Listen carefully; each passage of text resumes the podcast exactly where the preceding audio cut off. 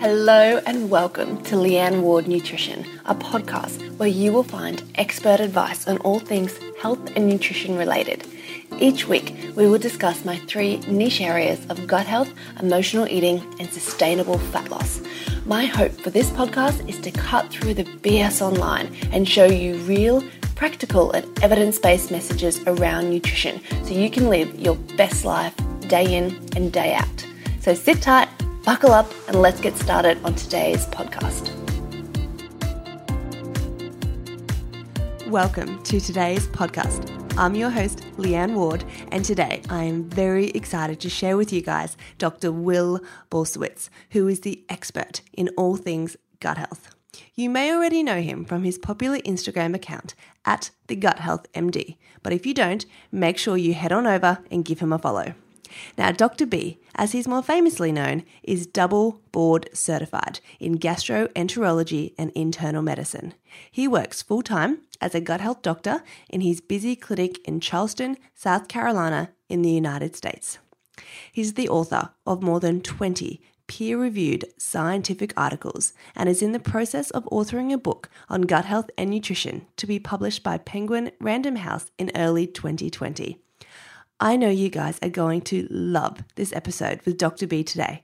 And afterwards, we would appreciate so much if you connected with us on social media and share this episode to your stories to help us spread the word. Because trust me, guys, this episode with Dr. B is absolutely incredible.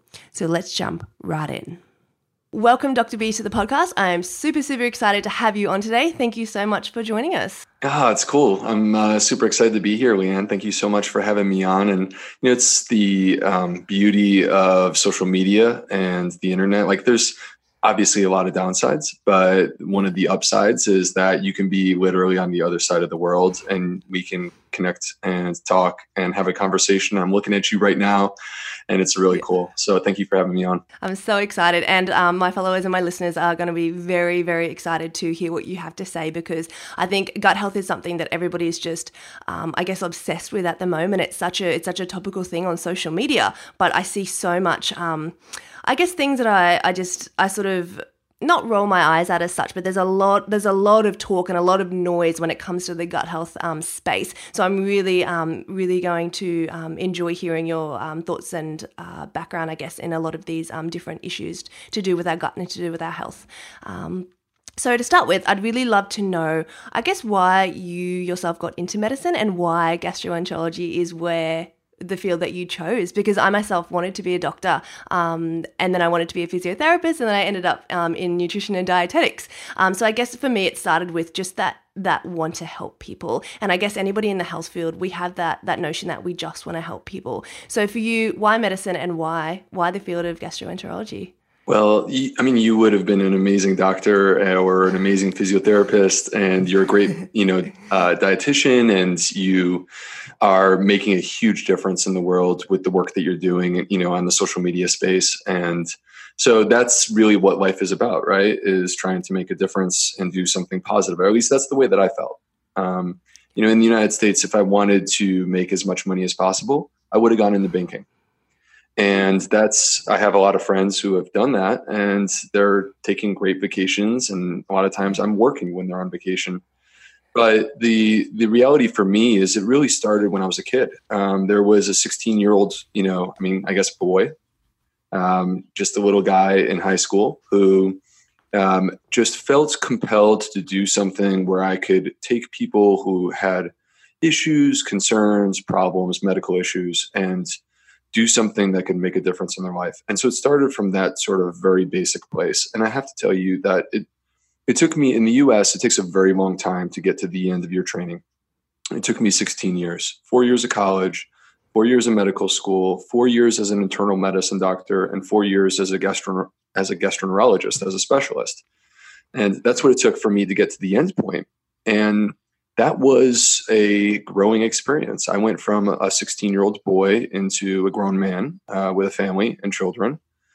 And uh, along the way was finding myself. And as I was going through that finding process, what I realized is every single time that I deviated away from the original intent, if I ever got away from that original motivation, which is to try to help people, then it is when I lost job satisfaction or when I got frustrated with the work that I do. Mm-hmm. And medicine is, eh, no matter what your role is in healthcare, we're taking care of sick people. And this is demanding. This is a demanding job, no matter what your role is. And you have to be there 100%. And so for me, the way that I can be 100% and give it everything I got is to continue to focus on that original intent. And what's cool for me is that that original intent is what motivated me to start my Instagram account in the first place. I felt compelled to share a story that I didn't think was out there, that I didn't see out there on the internet. Um, I didn't see the conversations around gut health to be really factually correct. Mm-hmm. I had concerns about that. And I felt like people deserved to have a reliable source that they could trust and go to to learn what the truth is. And so that's the place that I came from. But you know, in terms of being a GI doctor, a gastroenterologist, so I specialize for your listeners at home who um, maybe are learning about this a little bit. I specialize in all things related to digestion. So, um, if you start at the lips and you go down through the esophagus, stomach, the small intestine, the large intestine, which we also call the colon, um, but also toss in there the other abdominal organs, the liver, the pancreas, um, even the spleen, I guess. I'm the expert. I'm the expert on those particular things. Um, so when I met my wife, I was in my specialty training, and it's kind of embarrassing to admit that you're the guy that does colonoscopies. um, so I, you know, I, I, I don't know that I was completely forthcoming with the fact that I'm a gastroenterologist, but the truth is that I love my job, and the reason why I chose this field was because it gives me a chance to do things um, to take care of people from a medical perspective where i can you know really take a detailed history find out what their problem is and then create a plan some sort of action plan sometimes very complicated to try to get them better. But i also get to use my hands um, which i really appreciate. I, I do procedures i do an upper endoscopy i do colonoscopy. I was doing them today. And when i do those things i can i can make people feel better almost immediately many times. You know, if someone has trouble swallowing, um, they're worried that food is going to get stuck in their chest, and I can bring them relief instantaneously. Or I can find a polyp that's on its way of tur- to turning into cancer, and I can remove it. And then I sort of um, strut around the endoscopy unit, like like puff out my chest and kind of back, because I just cured cancer so those are the reasons those are the reasons that I chose to get into gastroenterology. How about you? What did what, what motivated you to sort of pick GI as an as an initial field um, with dietetics? Yeah, so I think I've always been interested in health and nutrition from a really young age. Um, around about, I think I was around about 19 or 20 years old, I went to Bali, as most Australians do. It's really close. We, we love Bali. Unfortunately, as most Australians do, ended up with Bali belly and um, basically got diagnosed with post infective IBS. And since then, my stomach has, has never been the same. Um, and so I guess know, my own motivation was to get to the bottom of my own symptoms. And whilst I was studying nutrition and dietetics, there wasn't a whole lot around gut health or how to work with gut health conditions. Um, even particularly what six or seven years ago when I was going through uni, there wasn't a, a, huge, I guess, amount of evidence. We've really come a long way, even in the last five years, in terms of the evidence around gut health. And so I guess it was my own personal motivation to start with.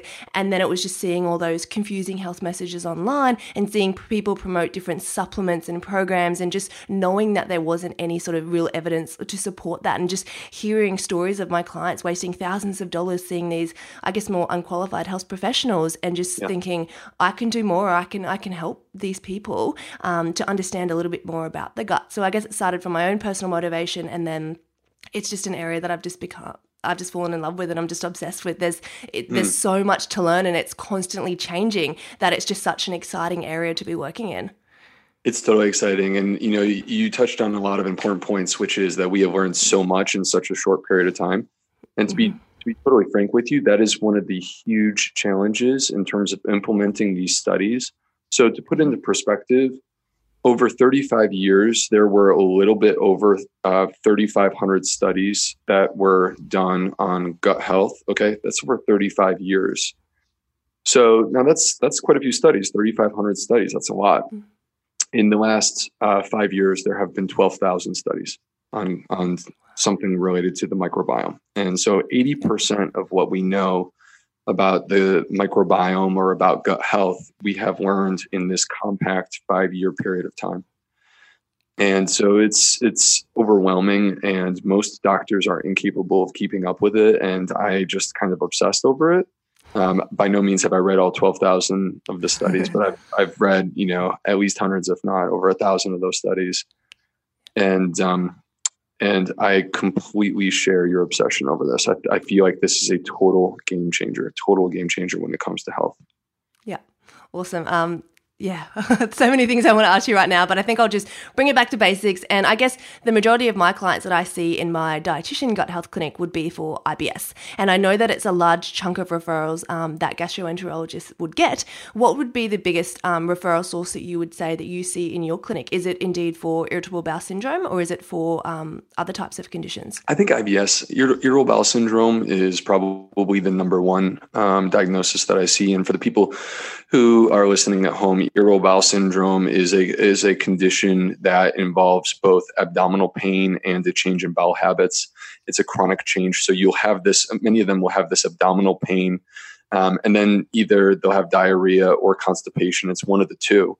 But one of the hallmarks of irritable bowel syndrome is that when you have that bowel movement, you actually experience relief. That's one of the key things. And you know, one of the frustrating things for patients, I'm sure you saw this in your clinic, um, is that people that have irritable bowel syndrome, it it's it's a syndrome. So there is no one single test that proves that you have irritable bowel syndrome.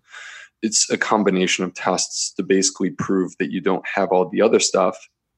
And it's the pattern of symptoms that you have that in combination allow the doctor to say that you have this. Mm-hmm. Um, but I, I feel like sometimes that's very frustrating for the patient. They wish they could just have a firm diagnosis.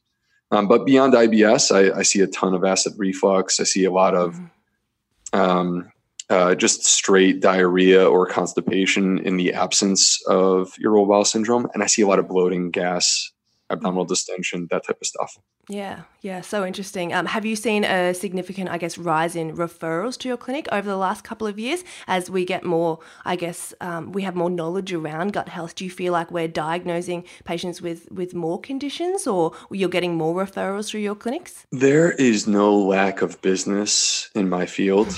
um, you know, as someone who desperately wants to teach people how to get to the root of their problem, to really understand what gut health is and the microbiome and how we can manipulate it and try to make it better, I am not worried about putting out myself out of business. Um, that's not going to happen. And so, yeah, there is no question. We are seeing a rise of digestive diseases um, on epidemic proportions. Sometimes it's a little bit hard to measure that because you could argue that there's a bias sometimes in the studies. Uh, you know, for example, a detection bias where you know we're just more aware of these issues than we were, say, 20 years ago. Mm-hmm. But some things are indisputable, right? So let me give you an example: um, esophageal cancer. Esophageal cancer, esophageal adenocarcinoma, is caused by acid reflux. So in theory, the incidence of esophageal adenocarcinoma should correlate strongly with the um, number of people out there who have acid reflux. And what we've seen in the last, this is, I mean, to me, terrifying. In the last 40 years, we have seen a 700% increase in esophageal cancer in 40 years. So you go back to the 70s, and for every one case of esophageal cancer in the United States back in the 1970s, we are now seeing seven of these cases. And this is despite our efforts to try to prevent it. This is despite the availability of medications that we didn't have in the 1970s, like proton pump inhibitors. Mm. So that's that's a scary thing. And you know, you think about other digestive diseases. I should have mentioned these, by the way, Leanne. Um, you know, Crohn's disease, ulcerative colitis, so that's a big part of my practice too. And these these are what we would call inflammatory bowel diseases, Crohn's disease and ulcerative colitis. They are autoimmune. So that what, what that means is your immune system has become confused and actually goes on the attack. And it's trying to attack you, your own body. Your body decides, your immune system decides that you are the enemy and need to be removed and taken out. And then what you get is inflammation that that results in, you know, basically damage to the colon, damage to the intestine. these conditions are clearly on the rise dramatically. Mm-hmm. Dramatically. And I think that some of the most clear examples of the rise of inflammatory bowel disease come from the third world. So we we know that these are a problem in Australia and the. United States and the UK. But what about a country like Brazil that was a third world country 40 years ago? And has industrialized and taken on many of the same lifestyle habits that we have in the Western world. What's going on with inflammatory bowel disease there? Well, what, what you have seen is a condition, a, a country that has gone from a position of not really having any inflammatory bowel disease, doctors not really knowing how to take care of it because it didn't exist in their country, to a period of time in the 90s with the industrialization of these countries where I'm not exaggerating when I say this, and it even blows my mind as a doctor. There was a 10 to 15% increase per year, per year in the number of cases of ulcerative colitis and Crohn's disease in this country. And so all of a sudden, you start seeing people showing up with these conditions in your clinic, and you have no clue how to treat this complex condition. Mm-hmm. And so, what do they do? In the 2000s, the doctors from these countries start flying to the United States or to wherever their closest place is um, to try to learn more about how we treat these conditions because they've never seen it before. So, there is no question, Leanne, that digestive diseases are on the rise. But what I find to be interesting and compelling when we're talking about the gut is not just the digestive diseases that are on the rise, mm. but also let's talk about the let's talk about the autoimmune diseases that are on the rise yeah. or the neurologic diseases that are on the rise or the hormonally motivated conditions that are on the rise and the way that the gut is actually connected to all of those things. And we can talk about that in a lot more detail in the next you know in, in, during this podcast. Yeah that would be wonderful. And even when you mention autoimmune diseases i see a lot of clients obviously being the dietitian um, for a newly diagnosed celiac disease. So again another autoimmune disease and we just don't know really what what causes these autoimmune diseases do we? I mean i think we know that there's some sort of genetic predisposition and then something happens within that body and it sort of switches on that autoimmune response. Do you have any sort of thoughts or ideas around um, diet or environmental having an influence or an impact on some of these autoimmune diseases this is you are you are really nailing this issue. And there's some new studies. We're talking about these new studies that are coming out in the last five years. There are new studies coming out on this topic that i would love to share. So mm-hmm. celiac disease is an autoimmune condition where your immune system attacks again you your own body and in this case it attacks your intestine and it's related to the exposure to a protein called gluten. So we've all heard of gluten. We have all consumed gluten if you live in the western world and you'll find gluten in three particular grains wheat, barley, and rye. I mean, wheat is sort of the dominant one that you'll find in most of our food. So, people that have celiac disease, when they consume gluten, their immune system goes on the attack and um, goes and attacks their intestine. And this is a dangerous thing because if they continue to do this, it causes not just uh, upset stomach, not just diarrhea or bloating, or in, even in some cases constipation, weight loss, um, not just symptoms, it can cause cancer. And the type of cancer that people develop is almost universally fatal.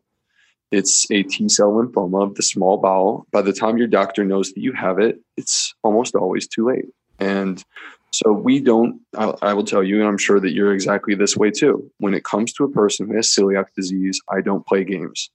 Mm-hmm. There is no rule, there is no place for gluten at all. Mm-hmm. But the question that you're bringing up, which is a really good question, is why is there the explosion of celiac disease? More than a 500% increase in the last 50 years. 500%. Is it our genetics? No. Our genetics don't shift in 50 years. As humans, our genetics don't, do not shift in 50 years what we do know is that there there is a gene that's actually fairly common among people of Caucasian descent about one in three of us have the gene for celiac disease. So it's very common, it's not rare. And so the question that people have been wondering is why the 500% increase in the US, and I'm guessing it's probably about the same in Australia. About 1% of Americans now have celiac disease, but it's climbing. And I'm going to tell you right now, I am diagnosing it all the time, all the time, like almost every week. Mm-hmm.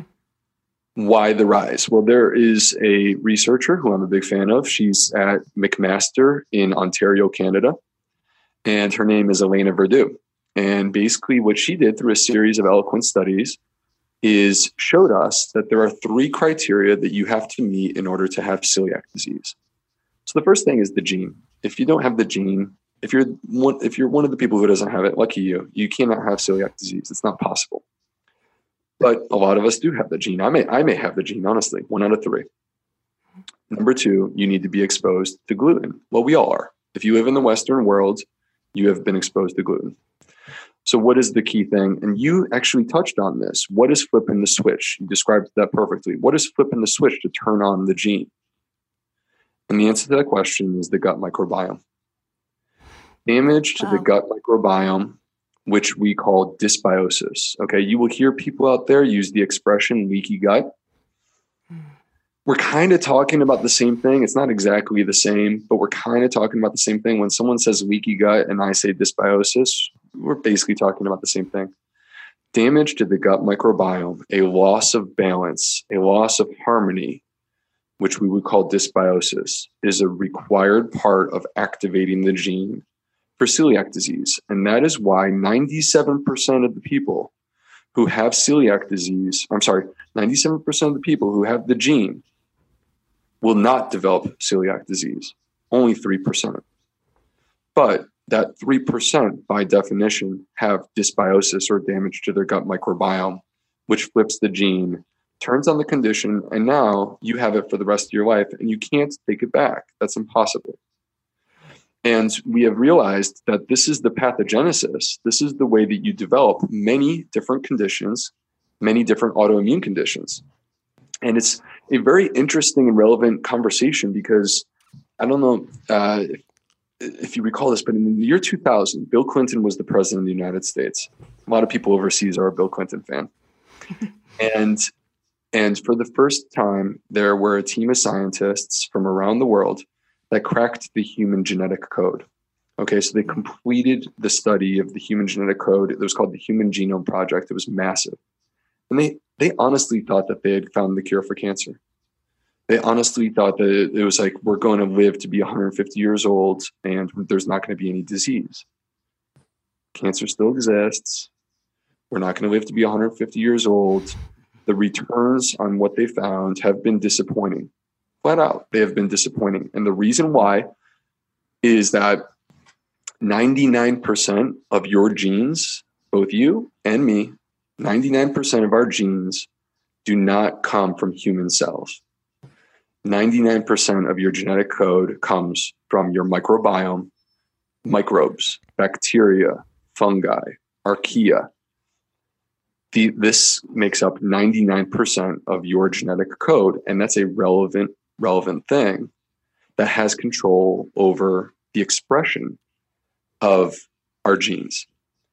And so um, it just is a demonstration of the power of the microbiome that you can't just look at your genetics.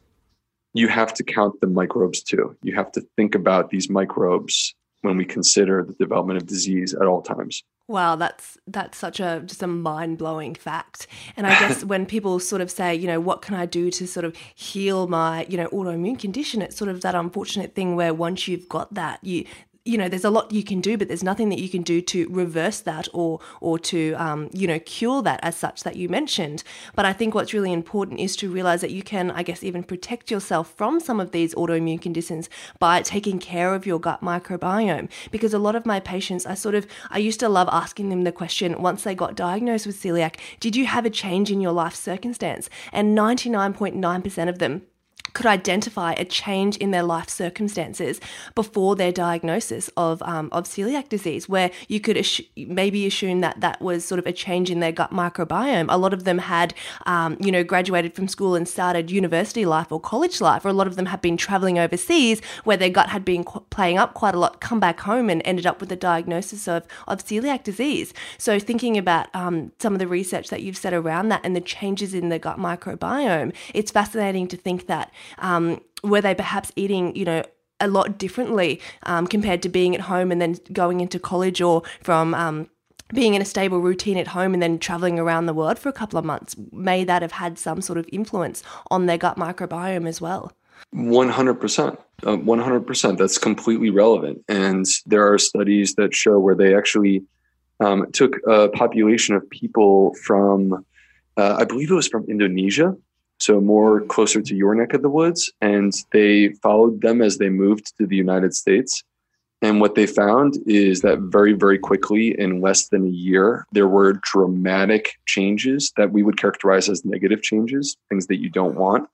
There were dramatic changes to the gut microbiome in less than a year in this population that emigrated to the United States and sort of changed their lifestyle and adapted more, uh, you know, culturally Western practices. And you know, the, the thing is that we have this life which we accept as the normal life in Australia, in the US, in the UK, or in Europe, wherever. And we accept this and we say, okay, this is normal, right? Is this normal? Like, go back 150 years. Was that the way that people lived? No. What we have done is we have attached ourselves to certain bases, certain sort of lifestyle practices that were a small part of life 150 years ago. And now it's our entire life. And we have normalized abnormal. We have, we have, we do things that are completely um, abnormal by human evolutionary standards, and we're not built for it. And it has all of these things, whether it be your diet, the way you sleep, the way you exercise, the way you move, the way you connect with other humans, the way you connect with nature, the amount of time you spend outside. All of these things have an influence to a varying degree on the makeup of your gut microbiome. And here we are, and we see the emergence of these 21st century diseases that are being tied back to damage to the, to the microbiome. And you start to understand that it's not our genes that are changing, it's our environment that's changing, and it's the environment that's having an impact on our microbiome.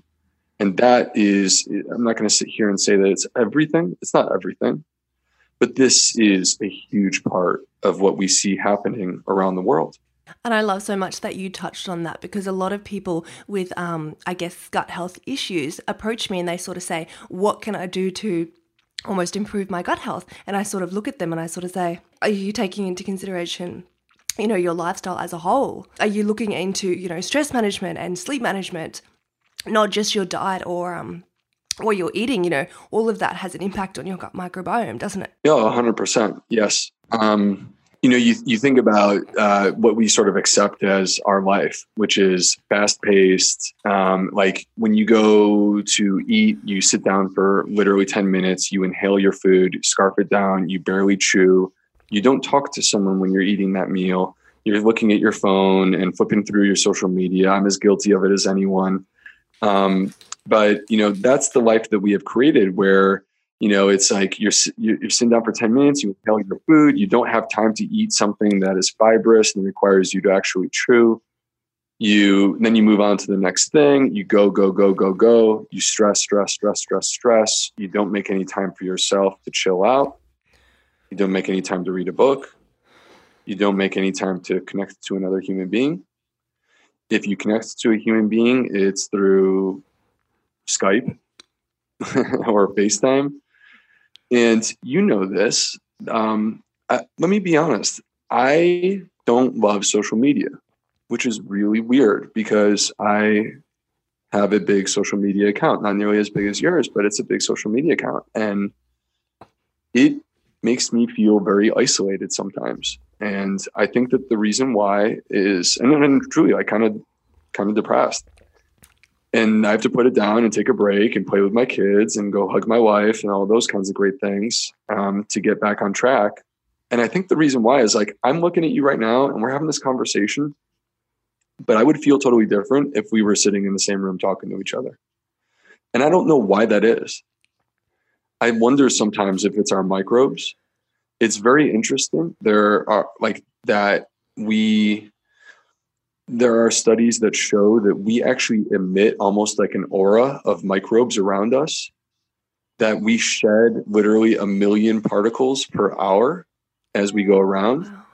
that the people that we habitate with that you know our family for example that we live with or your roommate when you're in college that we start to share the same microbiome just by living together wow and so there's this social element to the microbiome where we share with each other. And I, I'm trying to understand why it feels different to me. I don't know if you feel this way. Maybe you could comment on this in a second, but I'm trying to understand why it feels different to me that I can look at you in the eye right here through through Zoom and it doesn't feel the same to me as if you and I were sitting in a room talking to each other. Yeah, I 100% agree. And I think that just that connection to family and um, having a sense of purpose. Um, there's been a lot of research and studies to show that even that can have an impact on our gut microbiome. I mean, um, probably the book that really jumps to my mind is The Blue Zones.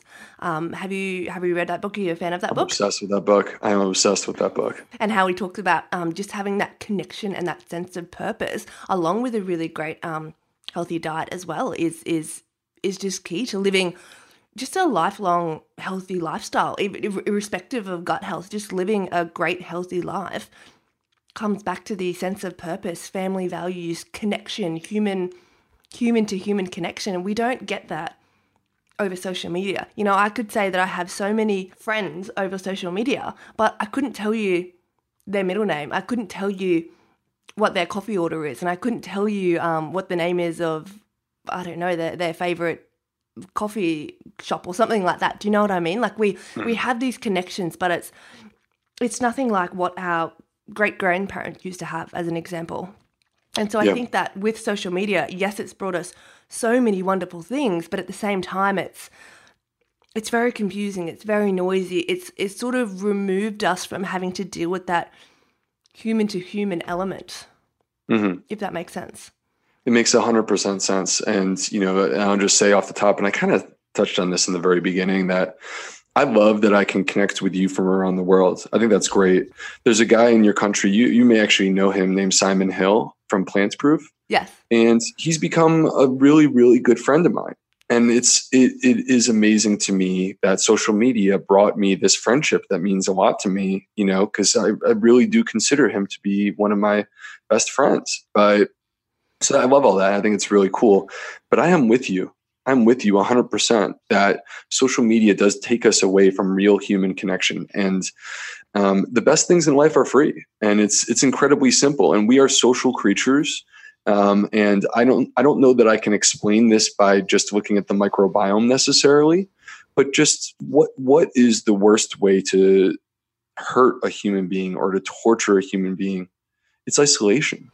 It doesn't mm-hmm. matter who you are. If you put a person into isolation, that is that is the worst thing that you can do to them.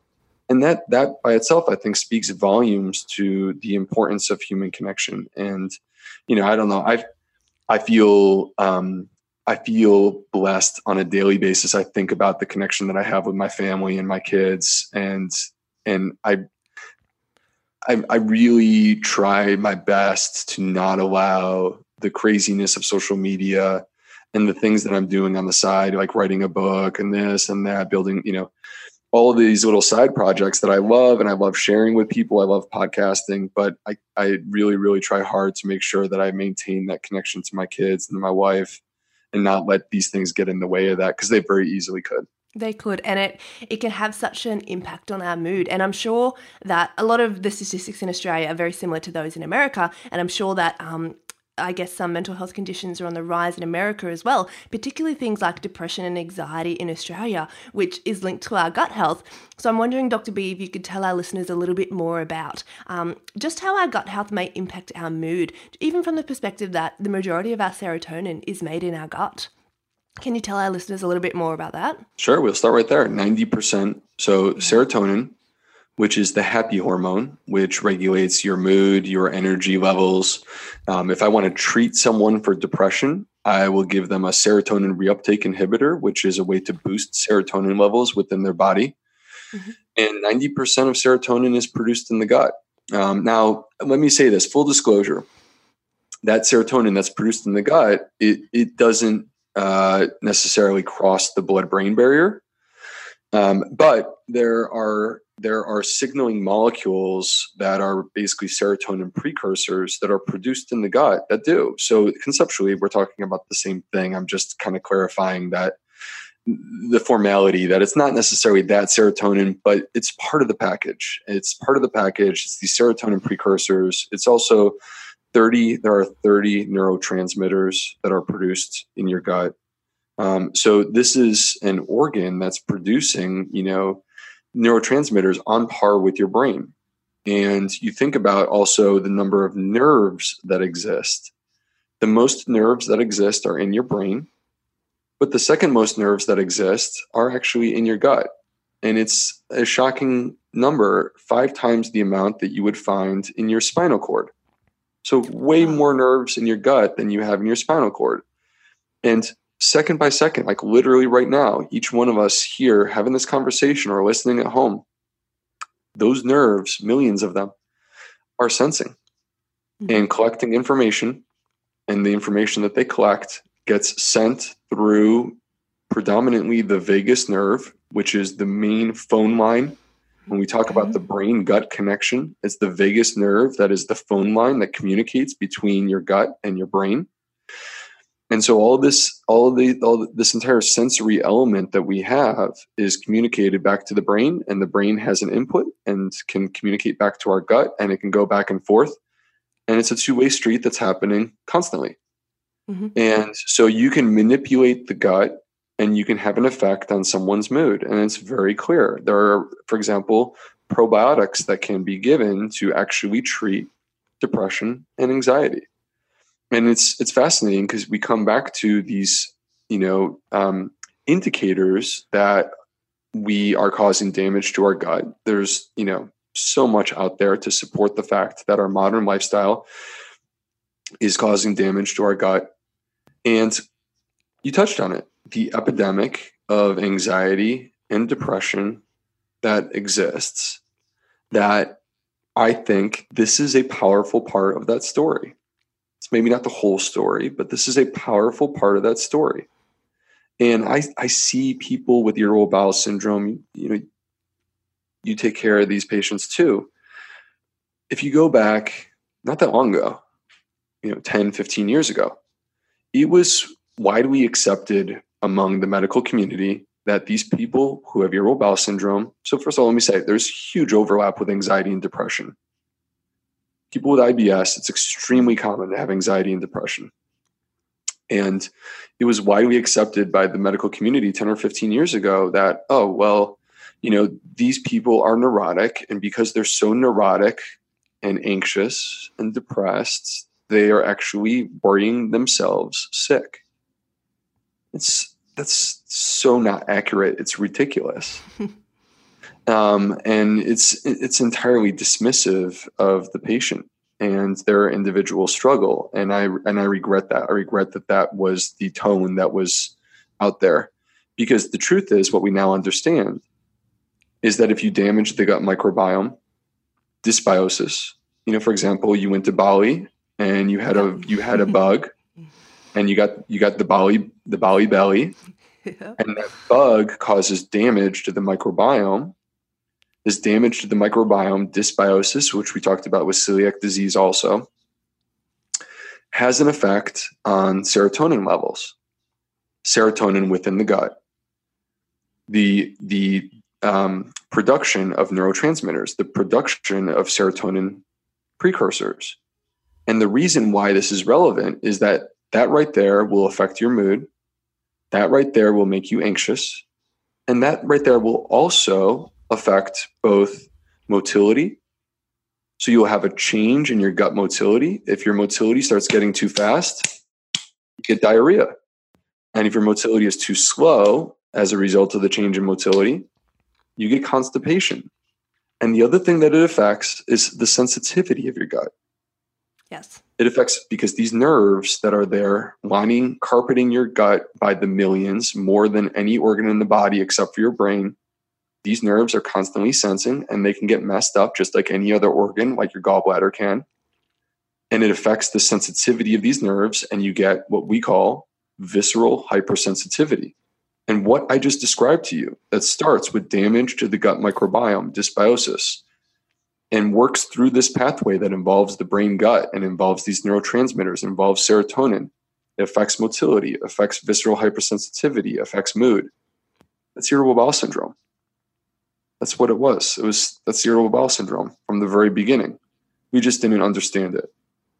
And now we can pull it all together into one place and get that this is the way that it works. And what's fascinating is that you can treat someone you can treat someone with a medication that typically is used to treat depression and use it at a very, very low dose. Um, like I'm talking that I will write a prescription for the lowest dose that the pharmaceutical company makes, and it will tell my patient to cut it in half. And that kind of dose is all that is necessary to correct the motility, correct the visceral hypersensitivity, and to dramatically improve irritable bowel syndrome. And when you do that, and you bring some relief to these people and they start to make some lifestyle changes, all of a sudden their mood is better, anxiety washes away, and they're like a new person. And you just, that's what it's all about trying to help the people and do something like that. That's so fascinating because I think a lot of um, clients with irritable bowel syndrome get caught in this this cycle that where your symptoms are terrible, sometimes they're so bad that you don't want to leave the house. You know, like if you're constantly running to the bathroom, you don't know where the next bathroom is going to be. You're not going to leave the house. That's going to have an impact on your mood. When you've got a low mood, you're not going to be really, you know, in a great place to whip up a huge healthy meal. You're just going to eat whatever's quick and convenient. And typically, it's not the best um, source of food to feed, you know, your great healthy gut microbiome. So you're stuck in this cycle where it's really, really hard to break out of um, for a lot of clients because it, it, it all comes back to their mood and a lot of circumstances. You're not super highly motivated to do things when you're struggling to leave the house and you've got these terrible symptoms, and it feels like every food that you eat kind of makes those symptoms worse. So a lot of people just end up restricting, restricting, restricting. And by the time they get into my clinic, they're basically eating nothing. So yeah. let's sort of talk about that. Um, I guess even irritable bowel syndrome or gut health symptoms from a dietary perspective. Um, and I know that an abundance of, of plants is one of the best things that we can do uh, for our gut microbiome. Yeah, well, let's start with that statement and then let's backtrack to talk a little bit more about food sensitivities because I think you started to touch on some issues that I think are really important to people understanding what's going on with their diet and why they feel a certain way. So, first of all, um, food when, when we're talking about food and your gut, you we we know that um, food may be the number one determinant of the makeup of your gut microbiome. And I want to start by citing a study from Nature, which is the top scientific journal in the world.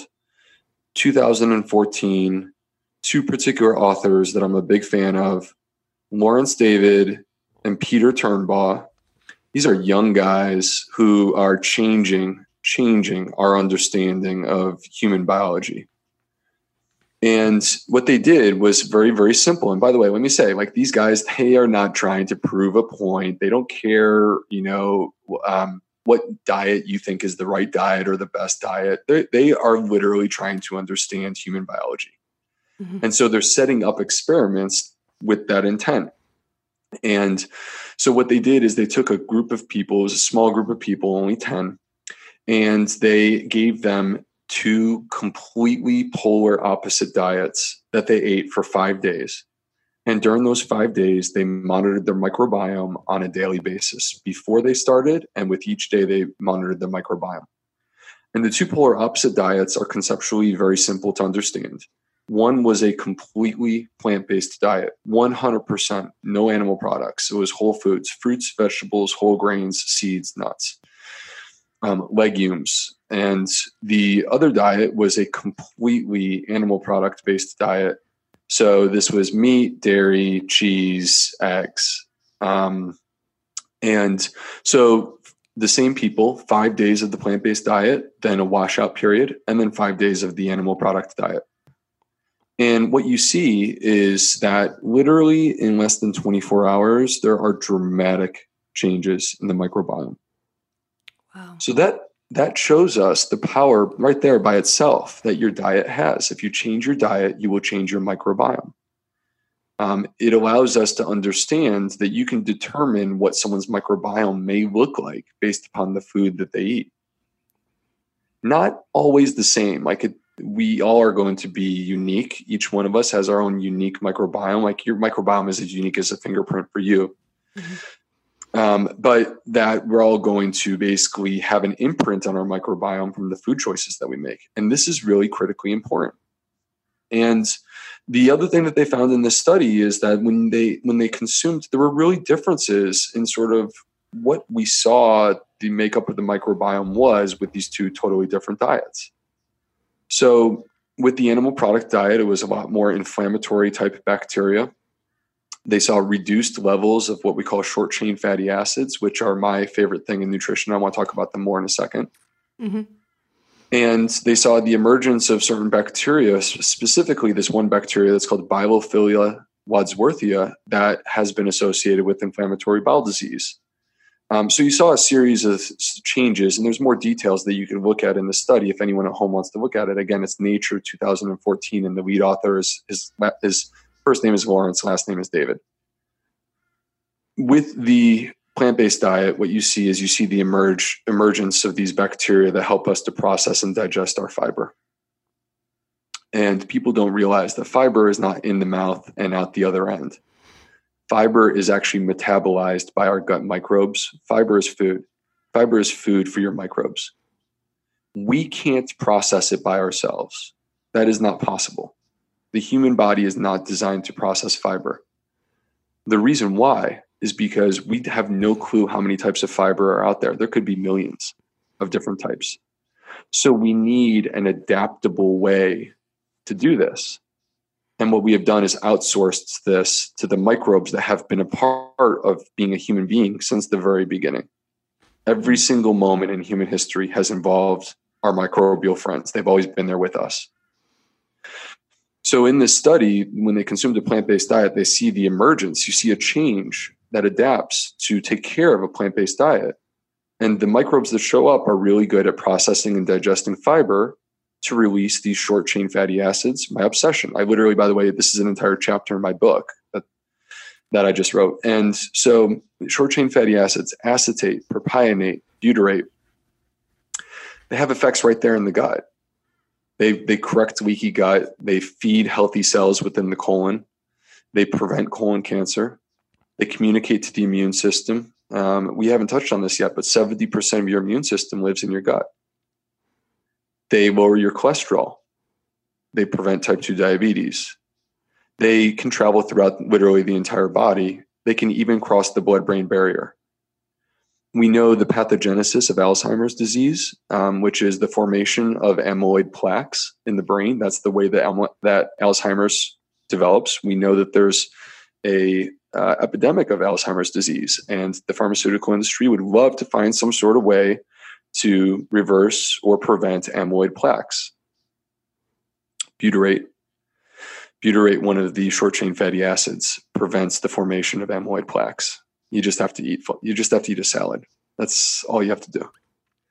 So it's this study. I think was a powerful study, and the main takeaway is that our diet helps us to form our microbiome and that our microbiome will adapt to accommodate our diet and help us to process and digest whatever it is we eat.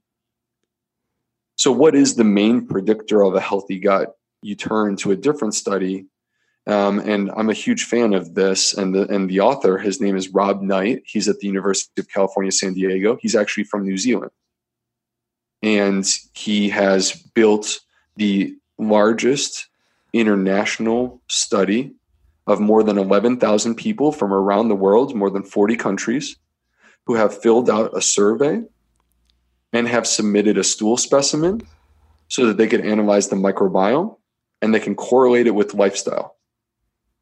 And Rob Knight put this all. I have no clue what Rob Knight eats, by the way, and I don't think I don't think he cares. He's just trying to do good science. He's just trying to answer real questions. And because you don't get to this level and have an agenda, you get to this level by doing good work. And so Rob Knight put it all into an equation and asked the simple question: What in my in my database, the largest database available in the world, more than eleven thousand patients, what is the number one predictor of a healthy gut? And the answer was very clear. It popped right out. The diversity of plants in your diet. The more different types of plants that you eat, the more that you will support diversity within your microbiome. When you have diversity within your microbiome, that is a measure of health. And that basically indicates that you have the types of microbes that you need to be able to get the job done. So you want more different species, and that's what you get when you eat a diversity of plants. So, just to turn real quick towards food sensitivity, um, these microbes that I'm alluding to play a critical role in the processing and digesting of our food. Mm-hmm. So, yes, the, the human body does produce amylase to break down simple sugars or lipase to help us to break down our, our, our fats or uh, we have proteinases to break down our proteins. So yes, we do have digestive enzymes. A lot of them produced by our pancreas or by our salivary our salivary glands. But what we don't have is the right enzymes to break down complex carbohydrates, which is what you find in plant foods. And these are health promoting foods. Again, this is where you get short chain fatty acids from. Mm-hmm. But we only have 17 of this type of enzyme called glycoside hydrolase to break down complex carbohydrates. 17 is a pathetic number. there are microbes with 15 times that number of those enzymes. A microbe, a single cellular organism, could have 15 times more enzymes than us big, powerful, strong humans. And there have been estimates that our microbes may contain upwards of 60,000 different types of these enzymes. And the point, Leanne, is that we are now starting to understand that food sensitivity and the reason why people struggle with fiber, a complex carbohydrate, mm-hmm. or FODMAPs, which we can talk about in more detail in a moment. The reason why people are struggling with these is because their microbiome is not adapted and built. And it's particularly noticed in people that have had damage to their microbiome and have dysbiosis.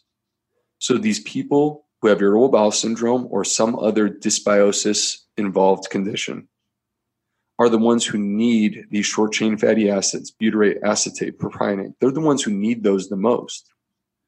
But the paradox is that they're also the ones that are going to struggle the most to consume fiber. Yes and I can I can speak from direct experience that I almost look like I'm six months pregnant when I try and eat any sort of like bean or legume or lentil or anything like that. So but I sort of continue to push through and do that because I know how healthy and how great it is for my gut microbiome. So, do you have any, I guess, suggestions for people who do particularly feel, um, as we mentioned, that um, visceral hypersensitivity, their gut um, just feels a lot more um, sensitively than what other people do. Like most people do get a little bit of bloating from beans, but some people, um, you know, it affects them uh, quite tremendously. So, do you have any recommendations around if somebody is particularly sensitive to these types of fibers, um, lots of uh, different plants and lentils and that sort of thing, how they may incorporate them or just start very slow or any sort of tips for our listeners? Yeah. So, to me, it's about having the right approach um, because each one of us is going to be unique and different. We are all going to have strengths and weaknesses within our gut. We're all going to have certain foods that we are more or less capable of processing and digesting. And part of the process is getting to the understanding of knowing what those foods are for each one of us individually. So it's not going to be beans for everyone, right? it may be beans for you. It may be grains for me. Um, it's so it's different things for each individual person. But I would encourage people to start thinking about the gut as a muscle, right? So as a as a fitness dietitian, mm-hmm. I mean, you can appreciate that if I stop working out, or let's pretend that I break my arm and my arm goes into a cast, all right, and I could be in great shape, like I could be at the gym all the time, I could be able to lift huge amounts of weight, and you put my arm into a cast and it gets weak and it atrophies because I have not been using it. And then you remove that cast three months later, and I want to go back to the gym. And I got this one side that's a Popeye arm and it's like huge. this other one that's scrawny and broken because it hasn't been used. So what do you do? Do you go to the gym and do you take the same weight in both arms and try to lift it? No, that's how you hurt yourself. So what you do is you go to the gym and you choose the right amount of weight. The right amount of weight is the amount that you can challenge yourself, but not challenge yourself to the point that you hurt yourself. Mm-hmm. And the gut is conceptually the same. If you think of food groups in the same way that you would think about a muscle group when you exercise, if you think about legumes as a food group, or grains as a food group, or onions and garlic as a food group, then it sort of empowers you to start to understand that you're going to have strengths and weaknesses. Some of those food groups you'll do well with, and you can push yourself. Some of those food groups you're going to struggle with. And when you struggle with it, it just means that you need to moderate your portion size when it comes to that. And you need to find that amount of weight that's enough to push yourself without hurting yourself. And that's conceptually what it's all about. Now, I will say this it's not always quite as easy as I just made it sound. Obviously, there's a role for working with a health professional, particularly if you have severe irritable bowel syndrome. I wouldn't recommend anyone with severe disease to just listen to our podcast and then try to treat themselves without help. Um, if you have underlying constipation, which is much more common than people realize, mm-hmm. and even believe it or not, present with diarrhea, you can have something called overflow overflow diarrhea where you have a column of stool that's stuck. I know that you've seen this before in clinics. And you have a column of stool that's stuck and nothing can get through but the liquid can sneak through the cracks and the crevices and come down to the bottom and come out as diarrhea. It's very confusing because you are actually having diarrhea but the cause of your diarrhea believe it or not is constipation. And the treatment is to treat constipation. Um, it's it's surprising how powerful constipation can be in terms of affecting people's ability to process process and digest their food. And so in my in my clinical practice, I'm always looking for it.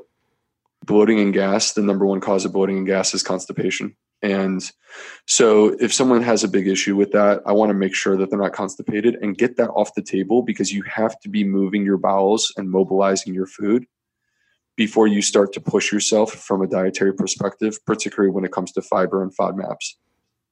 But the bottom line, with all that said, is you need to think about it as exercising your gut.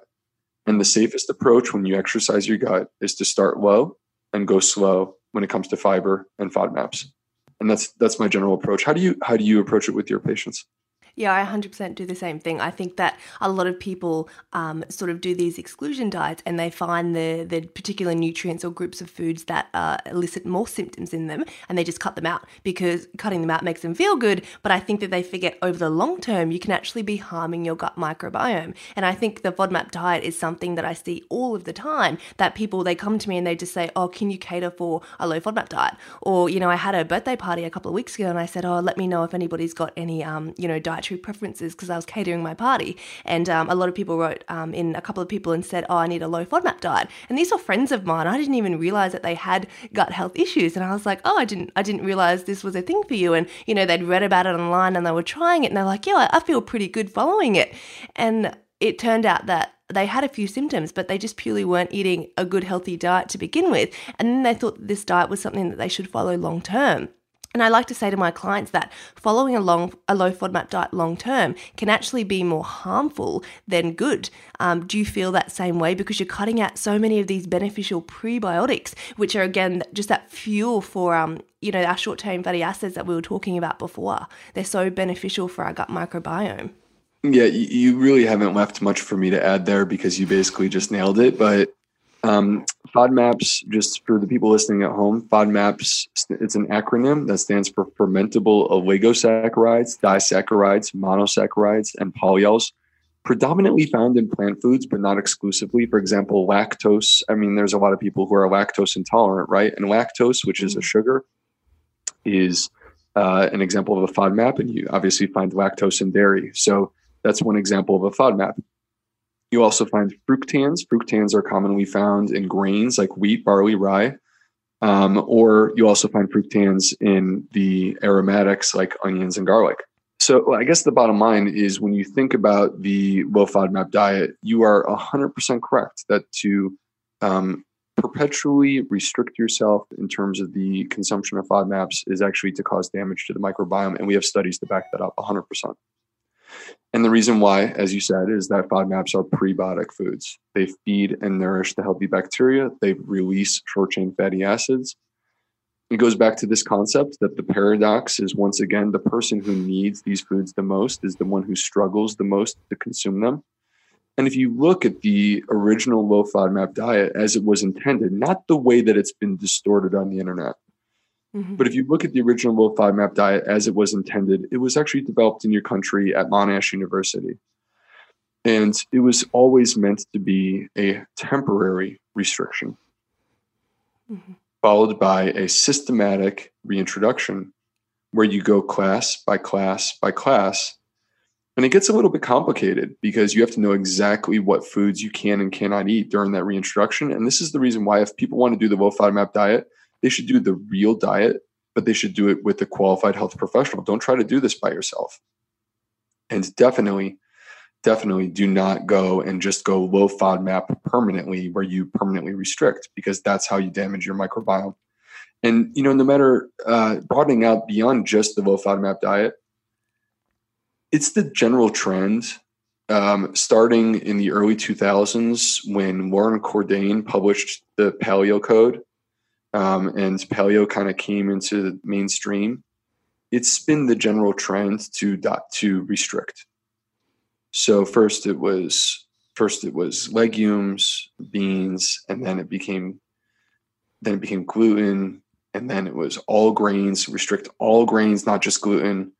And then it was okay, nightshades, we have to restrict those too. And now we hear about lectins and phytates. And you know, the problem is that you can I could take literally any food, any food, the healthiest or the least healthy food on the planet.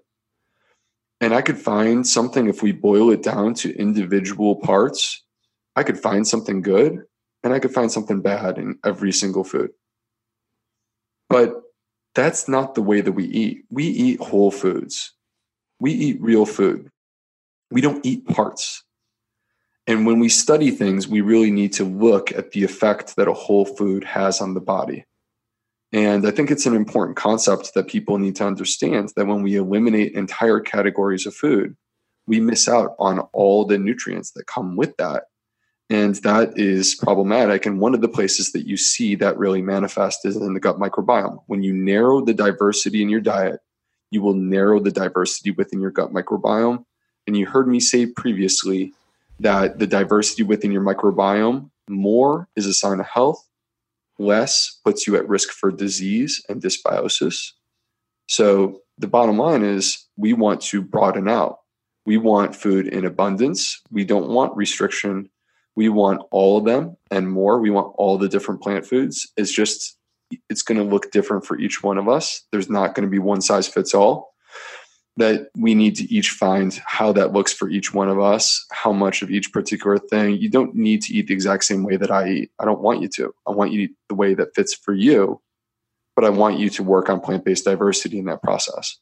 100%. And there's so many amazing key take home messages in what you just said for our listeners. But I think um, the bottom line is for a lot of people with gut health issues is that we're fearful of these symptoms and rightly so because they can have a huge impact on our quality of life. But i think the biggest thing to remember is to think about the long term. The longer that you restrict these foods and the less diversity that you have in your diet potentially the worse your symptoms are going to be long term. So if you're somebody and you're listening at home or in the car or wherever you're listening, um, I guess diversity is the biggest thing. So if you have cut things out and you do find that you are particularly sensitive to things, the best things that you can do, as Dr. B mentioned, is just slowly, slowly, incrementally increase very small amounts of them in your diet to have as much diversity as possible. Because the FODMAPs diet, it's so it's so topical on social media at the moment and everybody seems to be doing it. But I think the thing that a lot of us forget is that these aren't bad or harmful foods. These are some of the healthiest foods that we could possibly eat for our gut microbiome. And the whole basis of the diet is cutting them all out. It just doesn't make sense. Um, so I think that's some wonderful take-home messages, Dr. B. I'd love to touch on um, women's health and gut health with you, if um, if you have any sort of ideas, or just to give us a general um, any sort of feelings around women's health and gut health at all that you have? There, so it's it's interesting. There is, um, you know, we talk about the brain gut connection. Well, there also is a connection between our gut and our hormones. And if you look at the gut, it becomes very, very clear that this is actually a powerful endocrine organ. Um, and it, it, so women's health is a part of the story, but it also affects many other different hormones beyond just women's health. But let's let's zo- zero in on women's health related issues for a moment in a little more detail. Um, believe it or not, the gut actually plays a powerful role in the regulation of estrogen throughout the body. So there's a particular enzyme that is produced by gut microbes called beta glucuronidase. And beta glucuronidase activates estrogen and helps to regulate the levels within the body. And what's interesting is there are a number of different conditions that have been associated with alterations to estrogen levels. An example of which is endometriosis. And what's fascinating is that you see this, you see, okay, the gut plays a role in estrogen, endometriosis associated with an excess of estrogen does the gut relate to directly to endometriosis? And the answer is that, at least in animal model studies, there is evidence that in endometriosis, there is damage to the gut microbiome, dysbiosis. So there's another condition where the gut, which is not necessarily, you know, directly related to female parts, but it, there's a communication process that exists that's very relevant to the regulation of estrogen levels. But another example that involves estrogen is polycystic ovary syndrome, PCOS. And in PCOS, your estrogen levels may be diminished or they actually could be normal. The key in PCOS is also an increase in androgen levels. Um, androgen meaning male hormones. And what's interesting is that we've also discovered that there is a microbe called Clostridium scindens and Clostridium scindens, which will be found in the gut in varying proportions, can produce androgens. So now we have discovered that this balance between male hormones and female hormones that is relevant to every single one of us, whether you're a guy or you're a girl, it actually is influenced by your gut microbes. And PCOS, again, is another example where there is evidence of damage to the gut microbiome dysbiosis associated with PCOS. So when we talk about women's health issues, sometimes it's a little bit difficult to drill down, but we see these different examples endometriosis, PCOS, even breast cancer. Um, all have been associated with uh, alterations to the gut microbiome. And it becomes very clear that this isn't the whole story when it comes to women's health, but this is definitely a part of the story and it, it's something that we should be paying attention to. And i think this is one of the take home points is no matter who you are whether you're sick or you're healthy no matter who you are this is important. And you should be paying attention to your gut health because this is how you it's not necessarily a silver bullet but this is how you prevent disease. This is how you can potentially treat or control to the best of your ability is by starting in this place. Start by taking care of your gut Amazing. And I love that quote. I think it goes something like, um, health begins in your gut.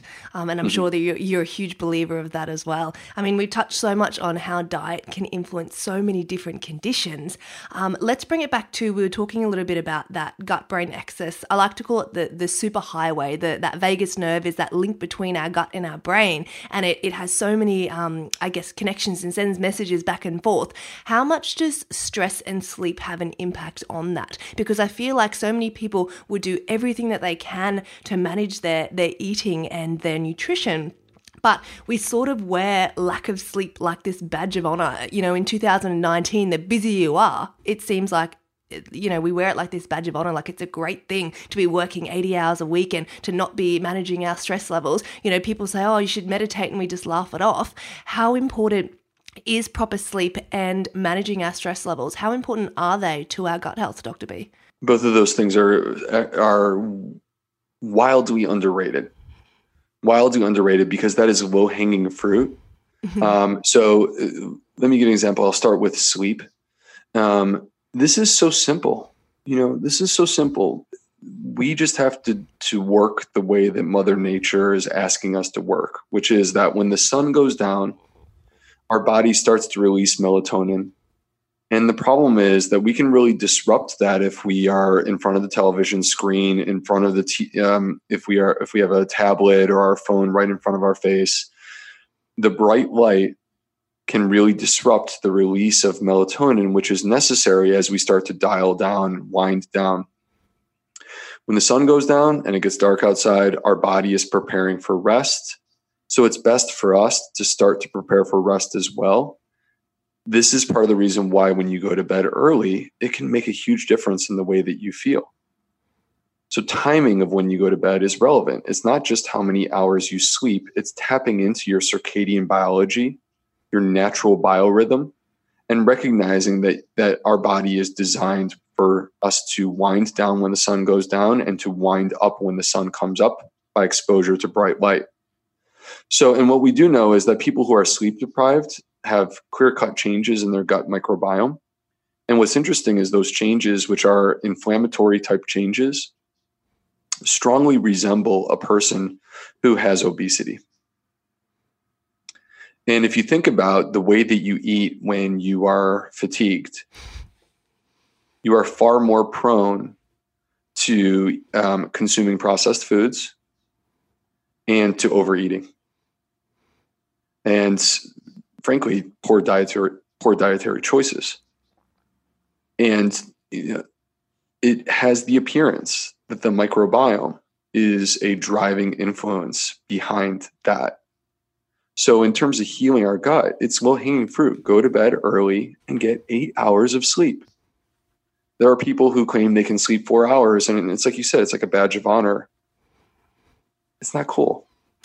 It's not it's not that cool. Like it's it's a lot cooler to be well rested and take care of your body the way that um, nature intended it.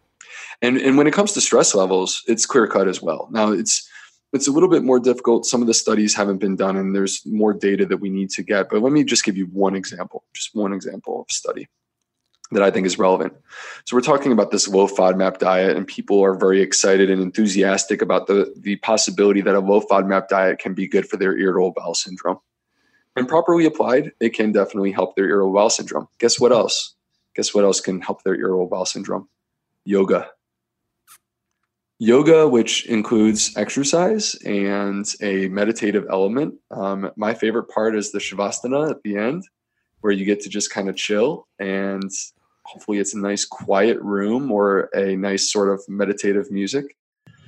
Um, they found that yoga was just as effective as the low FODMAP diet for treating irritable bowel syndrome.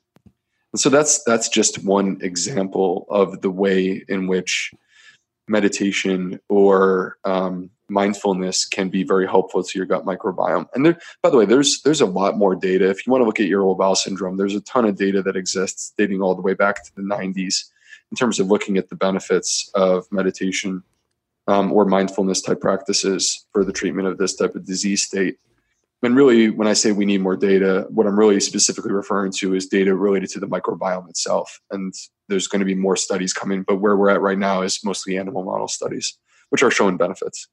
Yeah, I mean, I, I, agree with you. They're both what we call low hanging fruit. So, for anybody listening at home who doesn't understand that concept, it's more around to, I guess, improve your health. You you clean up the easiest things first. You don't go for the hardest thing to change. You go for the easiest thing to change. And as Dr. B said, getting eight hours of sleep that's actually cool like that's something that we should be aiming to do every single day and actually managing our stress levels we live in such a fast paced world and we're so connected to our technology. I mean, our phones are constantly buzzing and constantly going off and we spend these absorbent amounts on so uh, of time on social media and even young children they're they're addicted to the likes and that sort of thing and that dopamine release from what social media gives us these days that we just forget the simple pleasures and things like yoga and meditation are so beneficial for IBS and I, I say Dr. B to a lot of my clients they come into my clinic we don't even talk about food.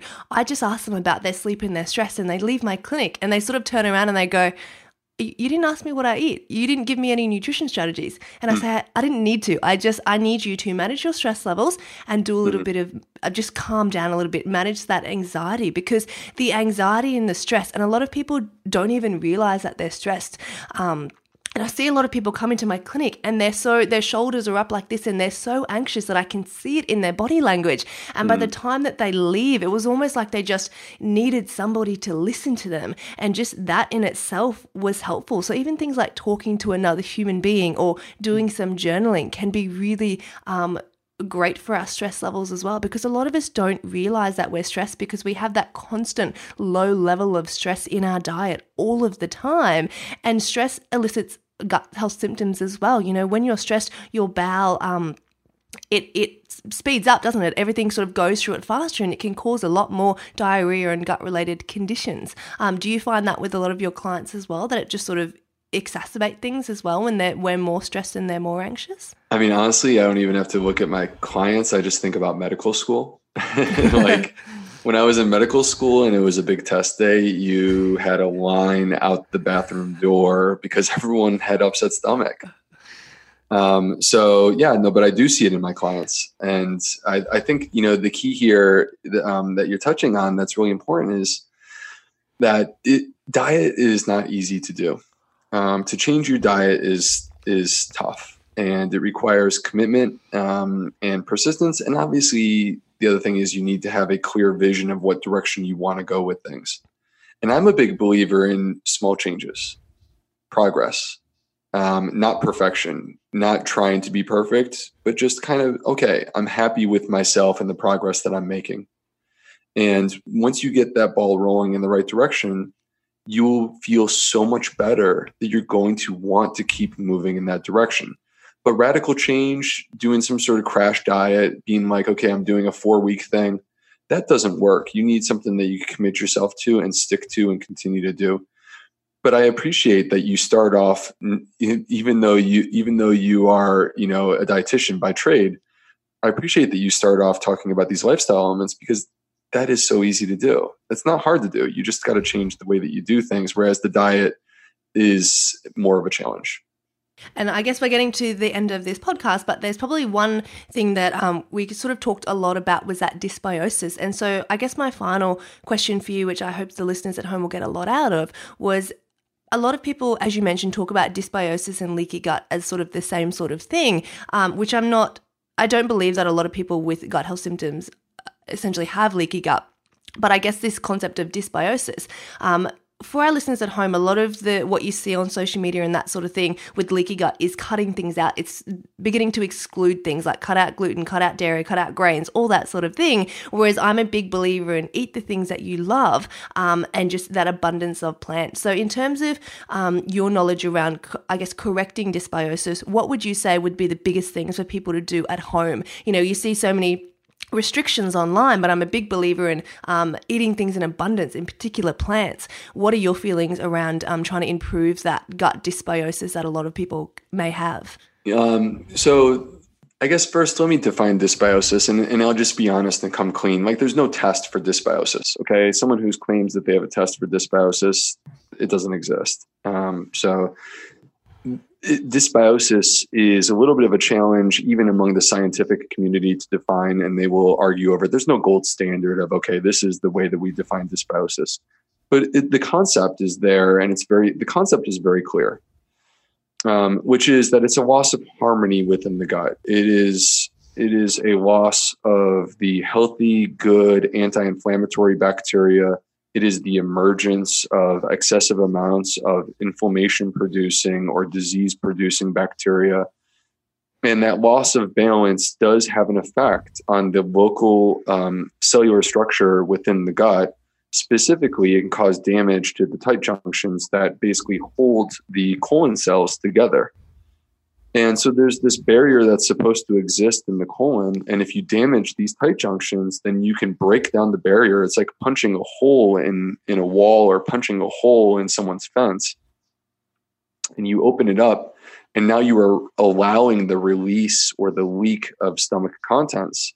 And one of the things that can be released is something called bacterial endotoxin.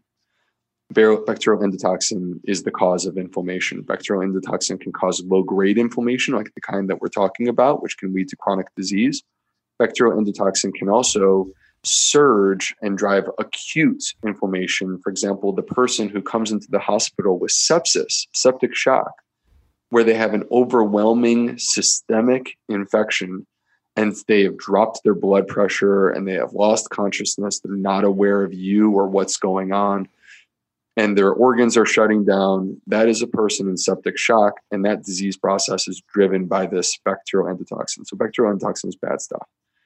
And when we think about dysbiosis, we think about damage to the gut microbes, breakdown of the tight junctions, which leads to increased intestinal permeability. Some people would call that leaky gut and the third part is the release of bacterial endotoxin. So that is the three step process of dysbiosis damage to the microbes, breakdown of the tight junctions, and release of bacterial endotoxin. And what I think about is I think about short chain fatty acids. Because when you think about all three of these steps, short chain fatty acids increase the growth of the anti inflammatory bacteria, and believe it or not, will directly suppress the inflammatory bacteria. I'm talking about E. coli, Salmonella, Shigella. These are household names that many people are aware of that they know. Oh my gosh, E. coli, that's not a good one.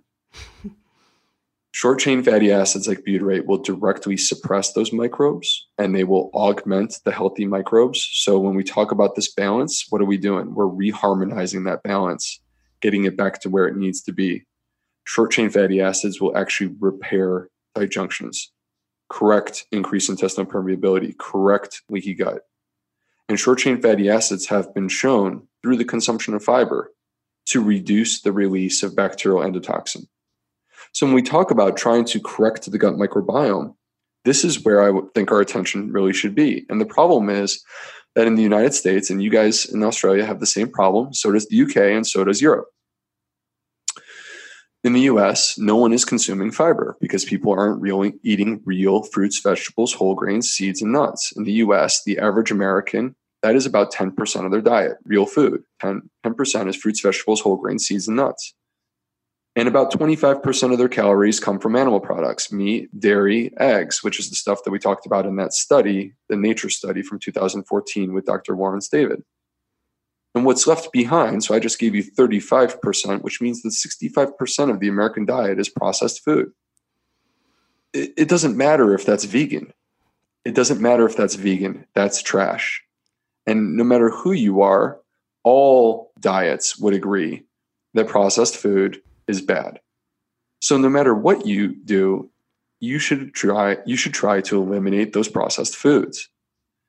By eliminating processed foods, by ramping up the fruits, vegetables, whole grain, seeds, and nuts. I mean, take that 65% and replace it with fruits, vegetables, whole grains, seeds, and nuts. And now you are 75% plant based, and that's pretty good. That's pretty good. Now, I personally would continue to push that forward. You look at the blue zones, Leanne, which you mentioned before. The blue zones are these five communities from around the world where people live to be 100 years old at a rate that's off the charts. Nicoya Peninsula in Costa Rica, Sardinia off the coast of Italy, Icaria, Greece, Okinawa, Japan, and number five is in my country in the US, Loma Linda, California, where the Seventh day Adventists live. And they live on average 10 to 12 years more than the average American does. and they live in the same country. They eat from the same food sources. They have the same healthcare. All of those places are at least 90% plant based. So I'm a big believer that we should strive towards being 90% plant based. But again, it's not about doing this today, it's about progress, not perfection. Some of the things that can help us in terms of healing the gut and getting more of those short chain fatty acids. I am a believer in prebiotic supplements. Now, I will never put supplements before diet. It will always be diet and lifestyle first, always. A supplement is what the word literally says. It is a supplement to a healthy diet. It will get you more. But the consumption of a prebiotic supplement um, examples include uh, partially hydrolyzed guar gum, acacia powder, uh, wheat dextrin, uh, isomaltooligosaccharides, which is a fermented one. All of these things can be transformed into short chain fatty acids by your gut microbes and provide the prebiotics. Probiotics, is there a role? Not, in my opinion, for the routine average person. Um, but in the person who has digestive disease, there is data to suggest that probiotics can be helpful, particularly people that have irritable bowel syndrome. The role of probiotics is not to change your microbiome. The role of probiotics is to help you get more from your diet. So you have to feed the microbes with the prebiotics. But by taking the probiotic, it will help you to process and digest those foods to get more of the short chain fatty acids. The formula is simple prebiotics plus probiotics produces postbiotics. And when I say postbiotics, what I'm talking about tonight is short chain fatty acids. So you get your prebiotics and your probiotics, and that's what you get the end result. That to me is what it's about in terms of correcting leaky gut. It's about trying to get that butyrate that has been shown to affect all three levels of dysbiosis. And the way that we get it is with our diet, with our lifestyle, with potentially a prebiotic supplement, and with possibly a probiotic supplement. And that is such a powerful take home message because, you know, people would love to cut things out rather than actually add things into their diet. So, you know, you're sitting here as a, a wonderful health professional telling people to eat more plants in abundance. And that has such a powerful message rather than cut this out, cut this out, cut this out. It's eat plants in abundance. Can I say one thing about that real quick, too? Is that I've, I've noticed a dietary trend recently that has me alarmed there have been quite a few dietary trends that that have made me alarmed, but this one I don't really like. Um, and that is that I see people on the internet. Never, it's never a medical doctor, but um, I see some people, influencers on the internet, who are um, promoting a diet that is built on calorie deficit, and it doesn't matter where your calories come from. And that is a terrible idea because I've spent this entire hour talking to you about short chain fatty acids and the benefits of that. I've spent the entire time, we've spent the entire time talking about food in abundance and the diversity of plants and how the diversity of plants is the number one determinant of a healthy gut microbiome. And we've talked about all the benefits of a healthy gut microbiome. And now here come these people that say that the only thing that matters is calorie deficit because if you have a calorie deficit, then you will lose weight. And guess what? You will. You will lose weight. But that doesn't mean that you are making a healthy gut by eating ice cream and candy and bacon all day long. You are destroying your gut in the process of losing weight. And you are not doing anything to make your body actually globally healthy. And so I think that the important thing here is, as you were saying, Leanne, food in abundance. And the beautiful thing is that we don't need to overthink things like this. We don't need to be doing like counting literally our calories to ensure that we are in calorie deficit. Do you think that they were counting their calories 500 years ago when obesity did not exist? No, they were not. The difference is that they were eating fruits, vegetables, whole grain, seeds, and nuts. And when you consume fiber, when you consume plants, in abundance, whole plants, not processed food.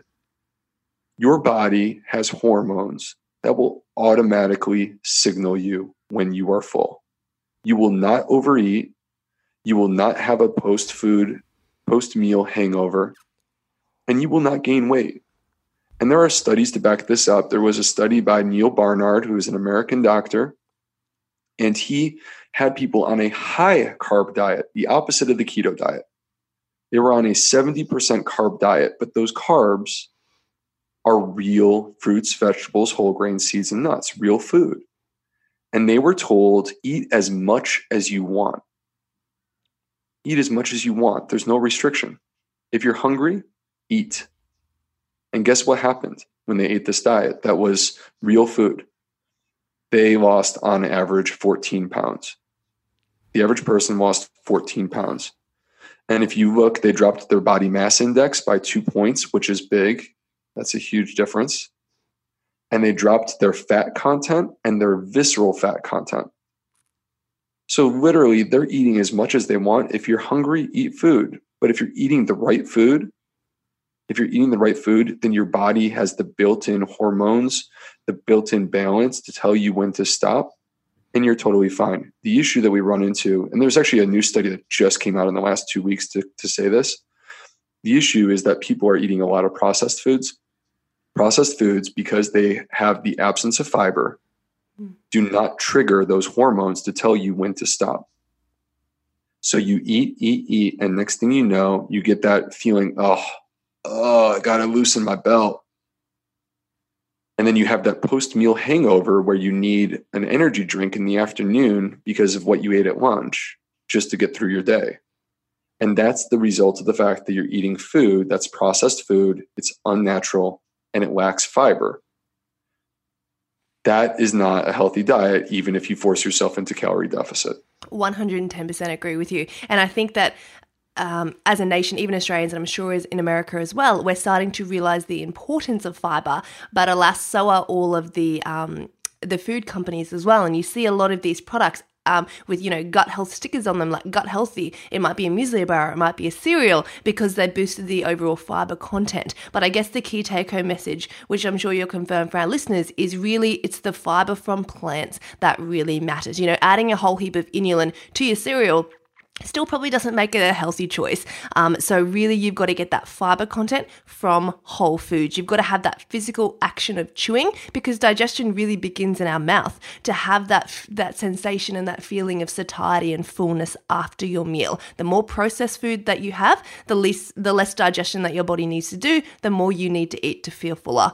Are you in agreement there, Dr. B? It needs to come from plants. It can't just be any fiber at all you you can't you can't go. So I'm sitting here and telling you prebiotic supplements. I, I do believe in them, but no, you, you can't. To correct myself, or at least to at least be more clear on this, you can't go and consume inulin supplement, or you can't go and consume a processed food that has a boosted level of fiber and call it the same thing, mm-hmm. because it's not. And you know, the food industry is going to ride the trend.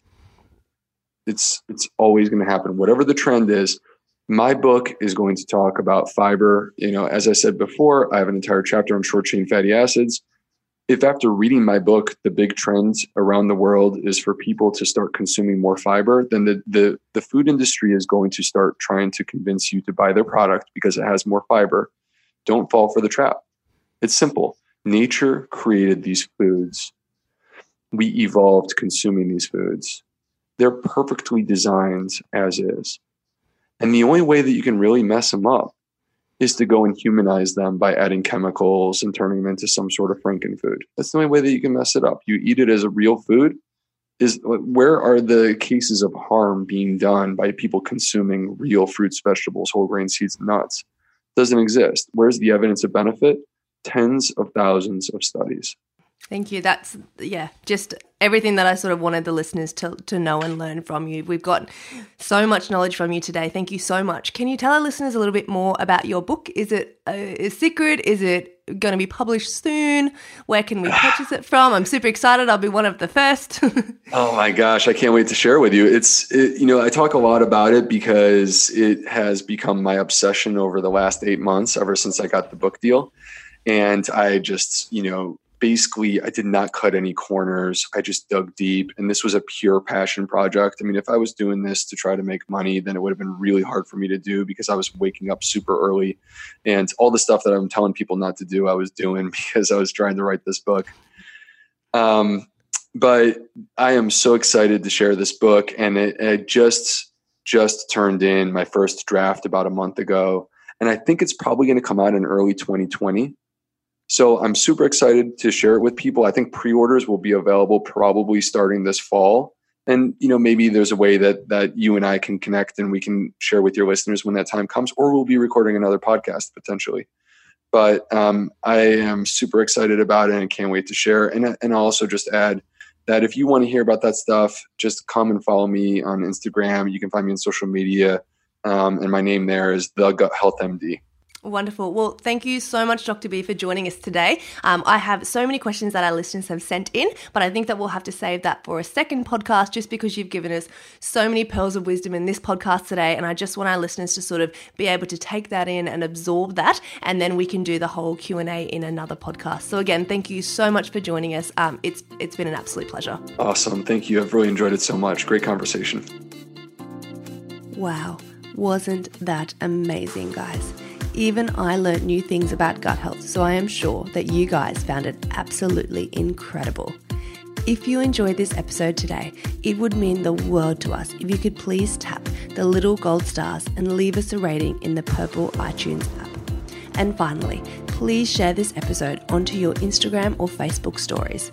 By sharing this episode onto your stories, you help us reach more people with proper evidence and science, and for that, we are honestly so grateful.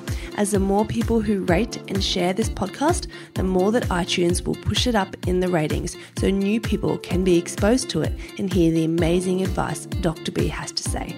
So please take a moment to rate this podcast and share it onto your stories on social media. And if you know anyone who is suffering with gut health issues or who just needs a little gut health loving, please share this episode with them. I'll catch you guys in the next one.